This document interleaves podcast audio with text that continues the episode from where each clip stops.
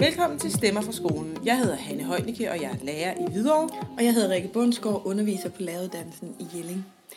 Vi har nu lavet fem podcasts med Stemmer fra skolen, og øh, vi laver i hvert fald fem mere. Vi har indgået et samarbejde med Lærernes A-kasse, som har spurgt, om de ikke må få lov til at dele Stemmer fra skolen med deres øh, medlemmer. Mm. Og det vil de gerne, fordi de ligesom os synes, det er vigtigt at åbne op og udbrede noget af alt den gode forskning, der foregår omkring øh, skole og uddannelse. Men øh, de er også interesserede i at øh, vise øh, omverdenen nogle af de rigtig dygtige lærere, der findes i den danske skole. Og det er jo det, vi gør her hos Stemmer for skolen. Så øh, det samarbejde, det øh, ligger lige for. Og det er vi både rigtig glade for og super stolte over. Denne udsendelse handler om køn. Og det gør den ikke, fordi det lige har været øh, kvindernes kampdag.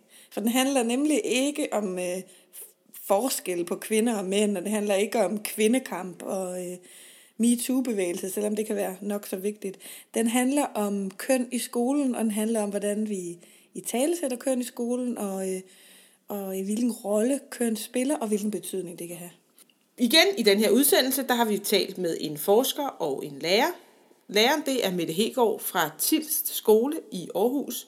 Vi har talt med hende om, øh, hvordan køn spiller en rolle, både på godt og ondt, i undervisningen. Men, Maggie, Ja. du har talt med Tekla Sanger. Det har jeg nemlig. Tekla, hun er øh, lektor på læreruddannelsen i København, og hun har skrevet øh, bogen Køn, pædagogiske perspektiver sammen med Lone Bæk Brøndsted. Og lige i øjeblikket, der er faktisk den dag, jeg talte med Tekla, der var hun i gang med at skrive sidste kapitel på en ny bog om køn. Så Tekla ved ret meget om køn og køns rolle i skolen. Vil du ikke starte med at sige lidt om, hvad det egentlig er for en rolle, du oplever, at køn spiller i skolen i dag? Man kan sige, på den ene side er det min vurdering, at køn spiller en større rolle i skolen i dag, end det har gjort tidligere. Vi problematiserer øh, drengens præstationer, øh, deres adfærd. Øh, der er mange bekymrede stemmer, øh, som, som så at sige ønsker at forstå, hvorfor drengen har det så svært i skolen i dag. Og på samme måde problematiserer vi også pigers præstationer. Vi snakker om 12-talspigerne, angst, Øhm, og, og, og, og også, hvad kan man sige, mere intersektionelt perspektiv på køn, synes jeg, der er mere i spil i dag. Altså, at øhm, vi snakker ikke længere kun om drenge og piger, vi snakker også eksempelvis om drenge og piger med minoritetsbaggrund, mm. eller forsøger at forstå, hvordan social klasse og køn kan spille sammen i elevernes præstationer i skolen. Mm. På den anden side, synes jeg godt, man kan sige, at der også er et mindre fokus på køn i skolen. Fordi fokus ligger rigtig meget på øhm, at gøre noget ved udfordringerne, mere end egentlig at forholde sig analytisk ved, hvad er det, der ligger bag nogle af de udfordringer, der er. Mm. Ligesom rigtig mange andre forhold i skolen i dag, er vi blevet ekstremt handlingsorienteret. Og i et vist omfang synes jeg, vi glemmer at stille spørgsmålene og springer alt for hurtigt til svarene. Mm. Så på den måde synes jeg også, der er tale om, at der er et mindre fokus på køn i dag. Mm. Når du taler om de her kønnede praksiser, kan du sige lidt mere om det? Hvad vil det sige, at vi har sådan nogle? Men det vil sige, at vi blandt andet er blevet meget, øh, meget hurtigere til eksempelvis at øh, hvad kan man sige, kønsopdele undervisningen. Mm. Øh, inden for det sociale område, der arbejder vi rigtig meget med pigemøder og drengemøder. Man kan have oplevet, at der har været nogle konflikter blandt nogle piger i klassen, og så samler man alle pigerne sammen, og så diskuterer man den pågældende konflikt med pigerne. Mm. Men det er ikke sikkert, at det nødvendigvis har været en konflikt, der har været kønnet. Det kan have været en konflikt, der har været imellem en mindre gruppe af piger. Men fordi at det er piger, der har været involveret i konflikten, så tager man eksempelvis og vælger hele gruppen af piger i klassen og arbejder med dem i forhold til den pågældende konflikt. Mm. Det kan være, øh, altså særligt i de små klasser ser jeg eksempler på temauger, som, hvor man arbejder med drengegruppen og drengene, der skal ud og brænde noget krudt af og have sved på panden og opleve, hvad det vil sige at være en rigtig dreng, og piger, der skal sidde og nørkle. Og, altså, så de der sådan meget, hvad kan man sige, kønsdefinerede aktiviteter, ser jeg i højere og højere grad i dag, end jeg gjorde eksempelvis i 80'erne, dengang jeg gik i skole, eller bare for 10 år siden, da min søn startede i skole. Og hvorfor er det, det er problematisk med sådan nogle øh, kønsopdelte aktiviteter?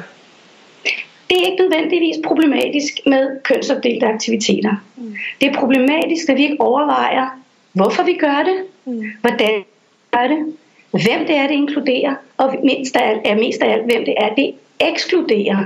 Mm. Fordi min, altså min største anke mod de her ureflekterede kønsopdelte aktiviteter er, at der til enhver tid vil sidde en eller flere børn i klassen, som ikke nødvendigvis spejler sig selv i den, hvad kan man sige, kønnede aktivitet, som i gang sættes. Og det, der sker, sådan som jeg forstår det, det er, at hvis vi nu har en aktivitet, som er myndet på drengene, hvor de skal ud og have noget sved på panden, fordi det har drengen godt af, eller hvad det nu er, der, ja. der ligger til grund for det, mm. så har vi nogle drenge, som ikke synes, det er særlig sjovt. Og enten kan de gå med på den, og synes, det er rigtig, rigtig vanskeligt, og ellers kan de lade være og forstå sig selv som forkerte i forhold til den almindelige diskurs, der konstrueres mm. om drengekønnet i relation til den aktivitet. Mm. Så problemet er ikke, at vi gør det. Problemet er, at vi gør det refleksionsløst, og problemet er, at vi gør det uden hensyntagen til de potentielle drenge og piger, som ikke oplever sig som inkluderet i den pågældende aktivitet. Mm. Hvordan, kan man, hvordan tænker du som lærer, hvad man kan tage hensyn til øh, sådan nogle drenge, som ikke, for eksempel sådan nogle drenge, der ikke passer ind i, i, i den her forestilling? Altså skal man så øh, sige, jamen no, er det så fordi man skal sige, nogle drenge, I går ud og laver det her lidt voldsomt, og, og du sætter dig herind og gør noget andet, eller? Og det er jo lige så stigmatiserende. Ja, man, man, skal væk, man skal væk fra ideen om, at særlige aktiviteter er knyttet an til det biologiske ja. køn. Okay. Jeg er dødtræt af, at man forestiller sig, at drenge er fysiske og piger er i hovedet. Mm. Det, det, det passer simpelthen ikke. Okay. Men det er jo en virkelighed, vi har konstrueret igennem konstant at i talesætte på den måde, og igennem konstant at tilrettelægge aktiviteter, der tager udgangspunkt i den forestilling. Mm. Jeg er 100% overbevist om, at hvis vi begynder at tænke meget mere i en mangfoldighed af aktiviteter, i en bredde, en variation, mm. så får vi mange flere elever med. Mm. Vi skal også væk fra hele den der, hvad kan man sige, subtile i talesættelse af det at gøre køn på forskellige måder. Mm. Altså, når vi på lærerværelset sidder ned og snakker om nu tager jeg fat i en, en dreng igen, øhm, som har en udadreagerende adfærd, og det slås hen med en, en, en italesætte, som om han er også bare, han er bare en rigtig dreng. Mm. Med den udtalelse får vi også konstrueret den forkerte dreng. Mm. Ja. Når vi konstruerer den forkerte dreng, så konstruerer vi også et, hvad kan man sige, øhm, et problem, som ikke nødvendigvis er der. Fordi hvordan er en forkert dreng? Mm. Ja, det er meget spændende. Og hvad med i forhold til pigerne? Hvor, hvad, hvad, fordi det, kunne du give nogle eksempler på, hvilke udfordringer kan der være for en pige, som ja, ja. passer ind i det er fuldstændig det samme. Altså man kan sige, på sin vis er det faktisk min erfaring, at piger har et lidt større, hvad kan man sige, handlerum. Øh, til dels fordi, at øh, der er en række aktiviteter, hvor at, altså, som er mere, hvad kan man sige, flere, altså, hvad kan man sige, går på tværs af køn. Mm. Øhm, øh, altså bare sådan noget som, som påklædning, øh, hårlængde, øh, altså den slags ting. Piger kan være langhårede, piger kan være korthårede, piger kan gå i bukser, piger kan gå i kjoler. Mm. Der, er, der er en større variation inden for, for den måde pigekønnet, så at sige, hvad de har af muligheder, øh, rent sådan, hvad kan man sige, øh, symbolsk. Ja. Men der er selvfølgelig de samme former for udfordringer for pigerne. Øhm, I min søns klasse går der øh, en af hans bedste venner af en pige, og da vi... Øh, skulle til at, at snakke på det første forældremøde, som man altid gør, mm. om fødselsdage, så kom det per automatreaktion. Nå, skal vi, holde, skal vi have en regel om, at man enten holder fødselsdag for alle drengene, eller alle pigerne, eller for hele klassen?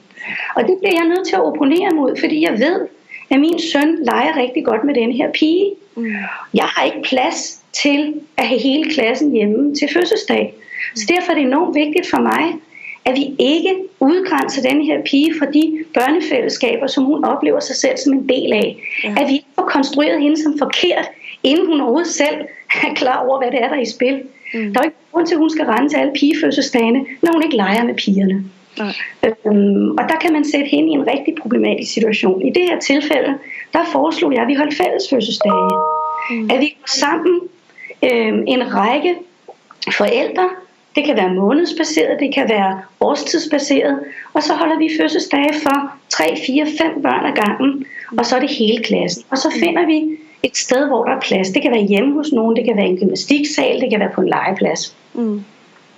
Ja, så det er jo i forhold til... Ja, så der er sådan praktiske måder, man kan løse øh, nogle af de der udfordringer på, hvor man har ellers tidligere haft brug for at dele pigerne og drengene, og også bare sådan helt praktiske årsager.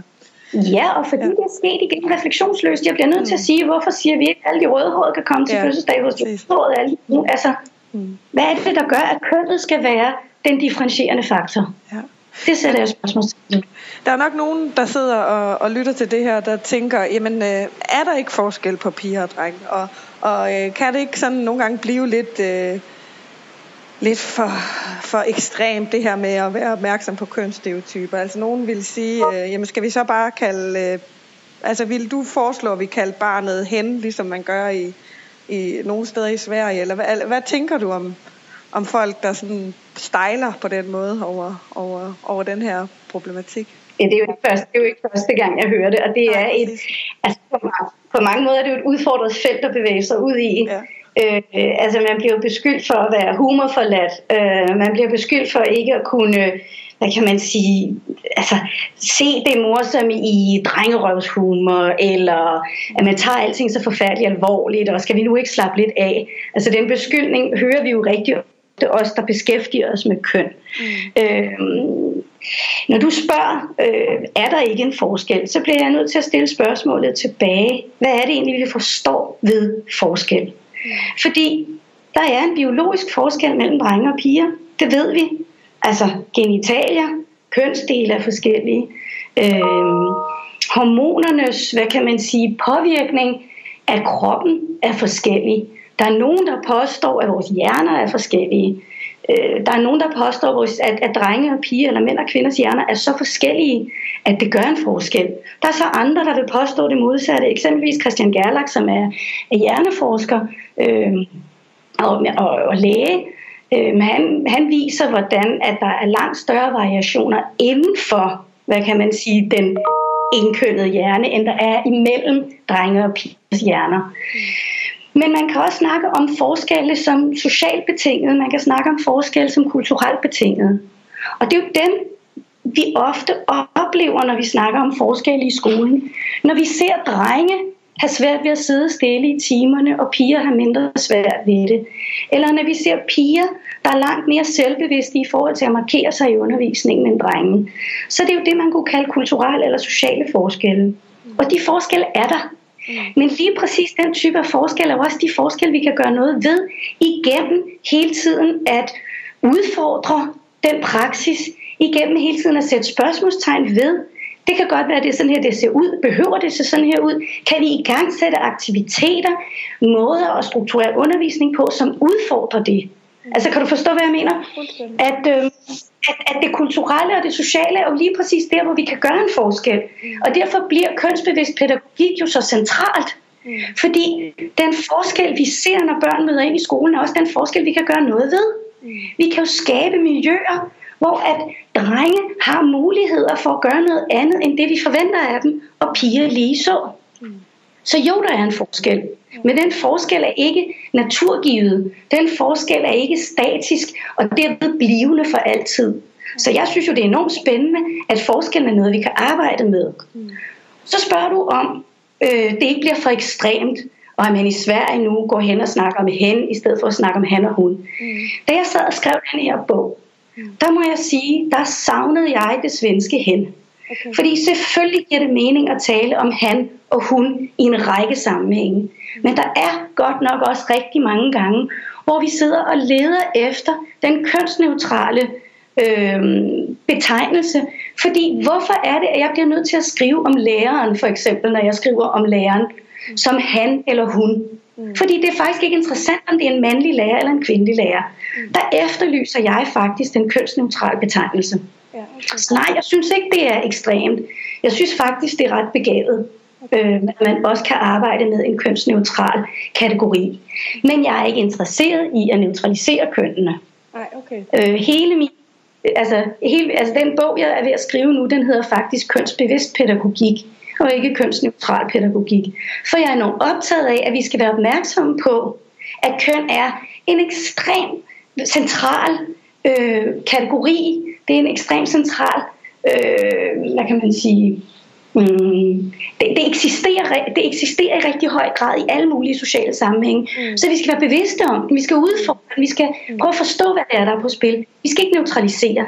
Fordi det øjeblik, vi neutraliserer, er risikoen for, at vi i virkeligheden skaber et ekstra blind vinkel ret markant til stede. Mm. Hvad med eleverne? I hvor høj mm. grad skal eleverne bevidstgøres om, om øh, køn og kønsstereotyper? Altså man kan sige, i hvor høj grad skal de bevidstgøres, så er vi jo i virkeligheden tilbage til lærernes rolle. Ikke? Mm. Øh, man kan også vente om at sige, i hvor høj grad finder der bevidstgørelse sted uden de voksnes indblanding. Mm. Og der tænker jeg, at altså, de voksne spiller stadigvæk en enorm stor rolle, men, men, men, men børn fødes jo ikke med en bevidsthed om, at de er piger eller drenge. Den bevidsthed, den skabes gennem de måder, vi møder dem på. Mm. Og når børn møder ind i skolen, er de fleste børn allerede ret klar over, om de tilhører kategorien dreng eller pige, altså de meget overordnede kategorier. Mm. Men min erfaring er faktisk også, at børn et langt stykke hen ad vejen er langt mere tolerante, øh, langt mere nysgerrige, langt mere åbne, end voksne er. Og at, at udgangspunktet i virkeligheden, særligt med de små børn, er super godt. Vi har et rigtig, rigtig godt materiale at arbejde med. Mm. Mm, børn i indskolingen er ikke bange for det andet køn. Øh, børn i indskolingen, rigtig mange børn i indskolingen i hvert fald, øh, oplever ikke øh, det andet køn som radikalt anderledes fra deres eget. Og det synes jeg, der er et rigtig godt sted at starte som voksen. Mm. I forhold til børnene, synes jeg også, altså lad os prøve at lytte efter, hvad er det egentlig, de fortæller os, når de fortæller noget. Skal vi gå ind og, og forbyde øh, deres i tale, altså kønsstereotypier, eller skal vi udfordre dem? Mm. Øh, fordi i det øjeblik, vi byder dem, så skaber vi jo også, tror jeg, i virkeligheden, øhm, en, en, en forestilling hos børnene om, at det muligvis også er forkert at så at sige tænke sig selv som køn i den stereotype forestilling, der er om køn. Og det er jo ikke vores intention. Vores intention er jo ikke at fortælle, at de børn, der i dag forstås som rigtige drenge eller rigtige piger, skal gå hen og føle sig forkerte. Mm. Altså så på den tænker jeg, i stedet for at forbyde øh, børns kønsstereotype forestillinger, så lad os udfordre dem. Mm. Lad os snakke med dem om det. Lad os nysgerrige på dem.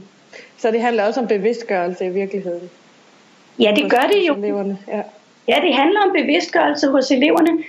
Øhm, men det handler også om at gribe det, de kommer med. Mm. Altså måske i virkeligheden at holde mere fast i den åbenhed og nysgerrighed, de møder ind med. Mm. Øhm, I stedet for på forhånd at forestille os, at de producerer, hvad kan man sige, statiske forestillinger om køn. Ja. Okay. Hvis du nu her til sidst skal sådan, hvis, hvis man kan det, kort sige, øh, hvad, hvad, hvad synes du en lærer bør, bør vide, eller bør være bevidst om, når det drejer sig om køn i skolen? Hvad er sådan det vigtigste, hvis der sidder nogle lærere og lærerstuderende og lytter til det her, at de, sådan, at de, skal, de skal huske på?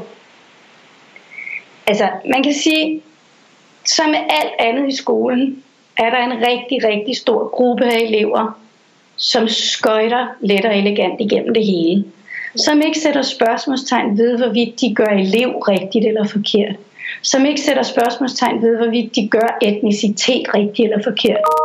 Og som ikke sætter spørgsmålstegn ved, hvorvidt de gør køn rigtigt eller forkert. Og det kan man sige, det er jo de elever, som vi har en tendens til at tage udgangspunkt i. Øhm, der sidder også altid elever rundt omkring i klasserne, som ikke skøjter lige så let og elegant igennem. Og jeg tænker, at vi skal være enormt bevidste om at forstå, at når vi eksempelvis arbejder med kønsopdelte aktiviteter eller kønsopdelt undervisning, at der uværligt vil være drenge og piger, der kommer i klemme. Mm. Jeg synes også, at vi skal være bevidste om, at en kønsbevidst pædagogik, en, hvad kan man sige, nysgerrighed på, hvordan køn, køn, køn gøres, og en evne til at udfordre stereotype forestillinger om køn, faktisk bidrager rigtig positivt til den store gruppe af elevers dannelsesproces.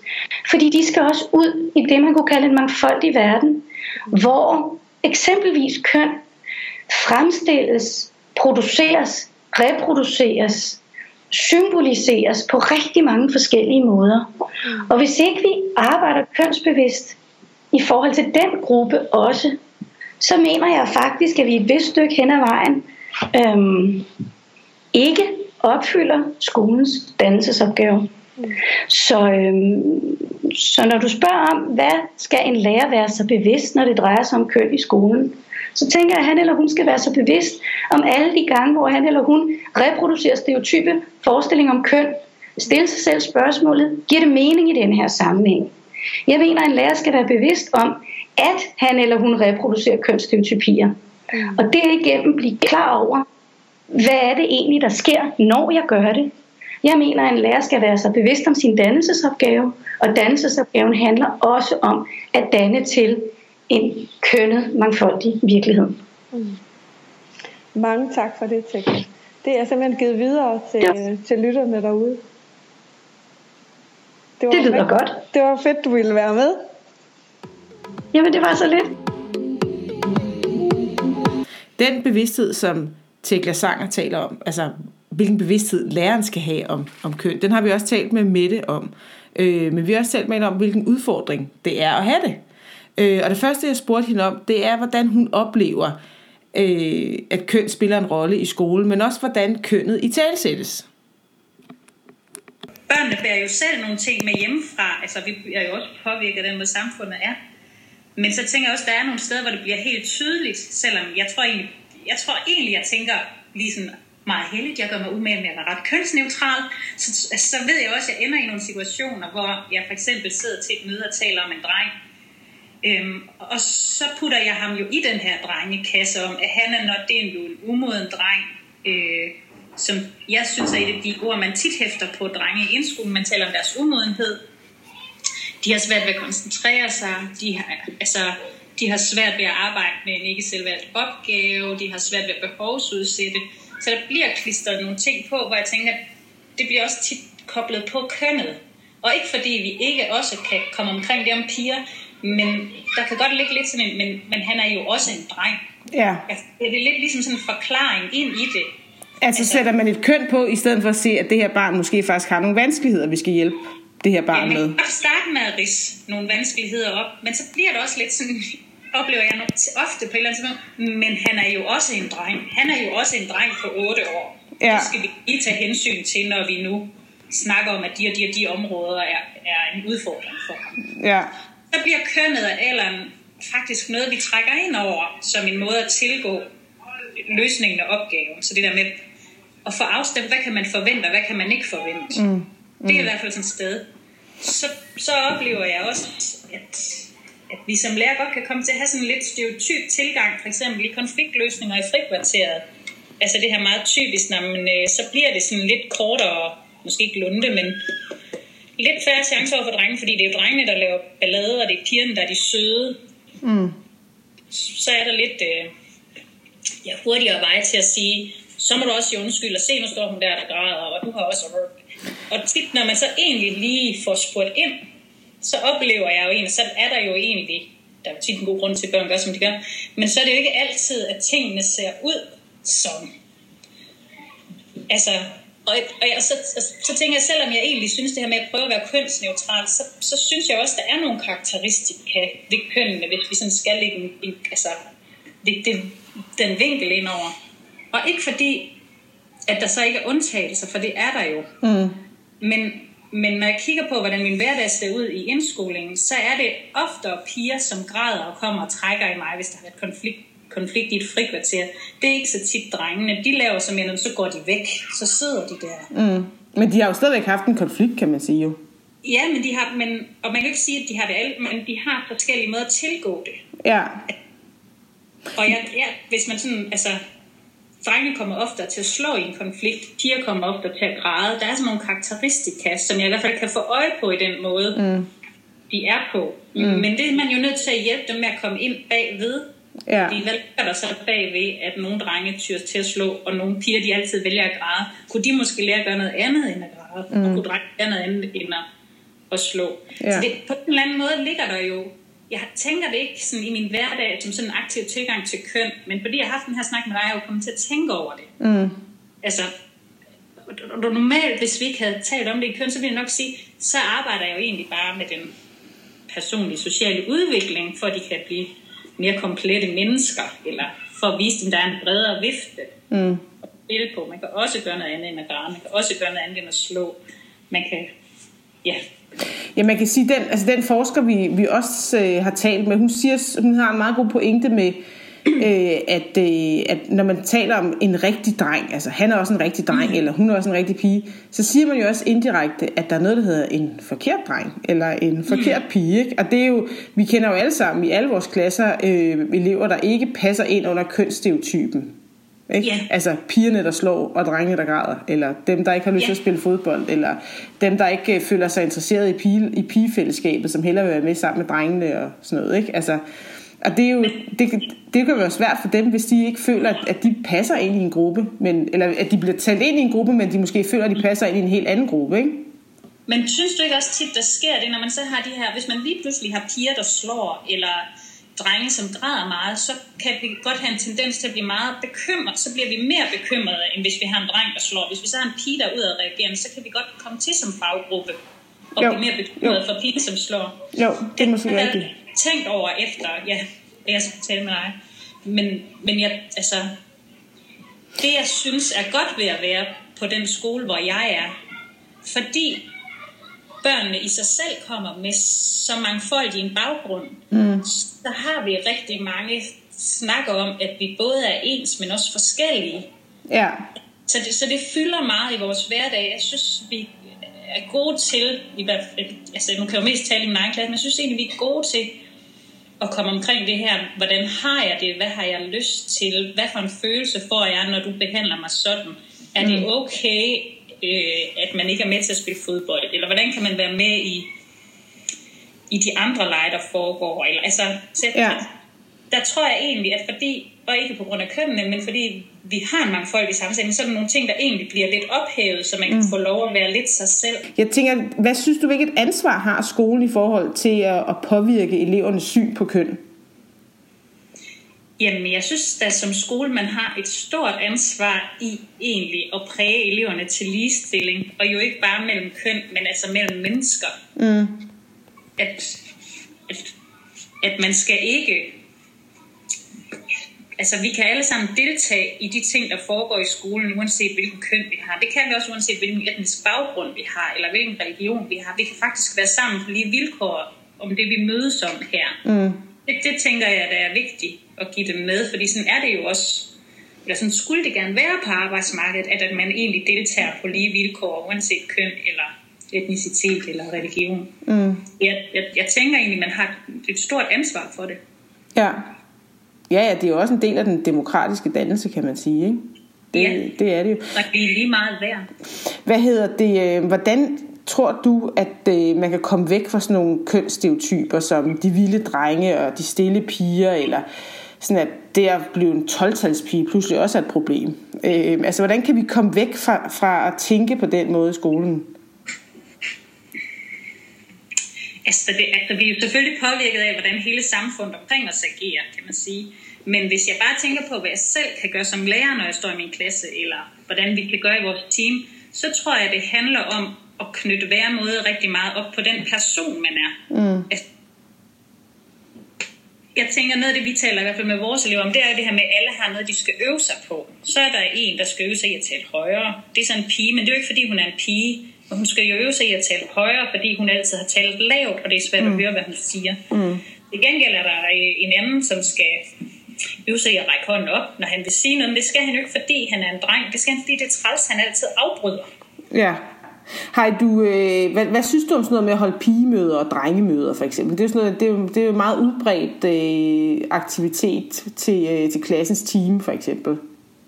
Jamen, jeg tror, man egentlig kan komme til at forstærke nogle fordomme, og jeg tænker jo, i hvert fald når de kommer op i mellemtrinnet, og de begynder at have seksuel undervisning, så bliver de jo nogle steder i hvert fald kønsopdelt. Mm. Og så er de jo samlet i et fællesskab, og kan på den ene side, det kan være meget godt tale om, hvordan er det egentlig at være pige og gå i puberteten, men det mm. kan jo mm. føles ret forskelligt at være pige og gå i puberteten, mm. selvom der er nogle ting, som er ens, altså man får jo bryster, og man får menstruation som piger, øh, men følelserne kan jo være forskellige, så det at tænke, at nu sætter vi pigerne sammen, så kan vi snakke om det, så er det nok en tryg gruppe. Mm. Det er jo ikke, altså det er der ikke nødvendigvis lighedstegn imellem, at Nej. fordi piger, så er det også trygt. Mm. Men, men det er da i hvert fald sådan et sted, hvor man splitter dem op.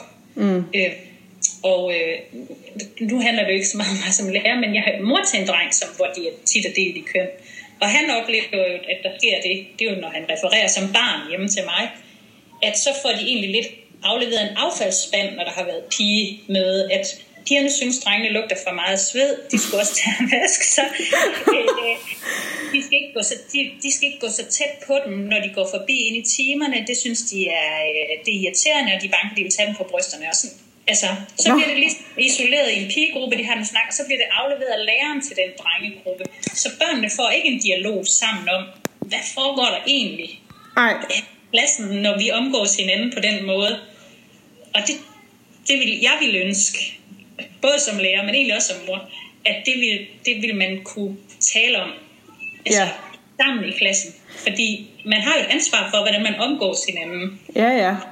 Mette, har du nogle gode eksempler på, altså, hvordan man i undervisningen kan gøre eleverne opmærksomme på det her med køn og en kønsbevidsthed omkring det? Det, det er egentlig bare tænkt, det er, at man læser jo en masse litteratur nede i indskolingen. Ja. Nu kan vi bare tage noget op der. Og, øh, og man kan jo godt, altså man kan godt egentlig lidt sige, jamen der er jo det her med Vitello er den frække dreng og sådan noget, men så er der jo også Ignora på den anden side. Jeg synes faktisk, at tid, Katrine Marie Gullers Ignora ja, men, ja. jeg synes altid, man kan finde en og opveje det med. Sådan en som Astrid Lindgren har også gjort det med Pippi, og der er Emil og Pippi, ikke? Mm. Det er ikke kun den frække dreng, der er også den frække pige.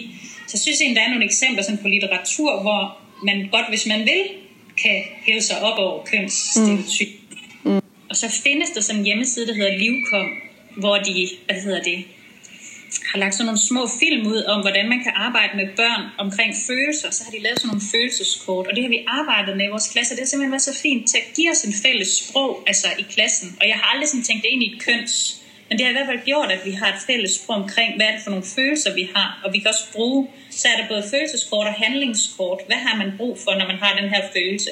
Så har jeg måske brug for, at nogen tager sig af mig, eller jeg har brug for, at nogen siger undskyld. Eller... Mm.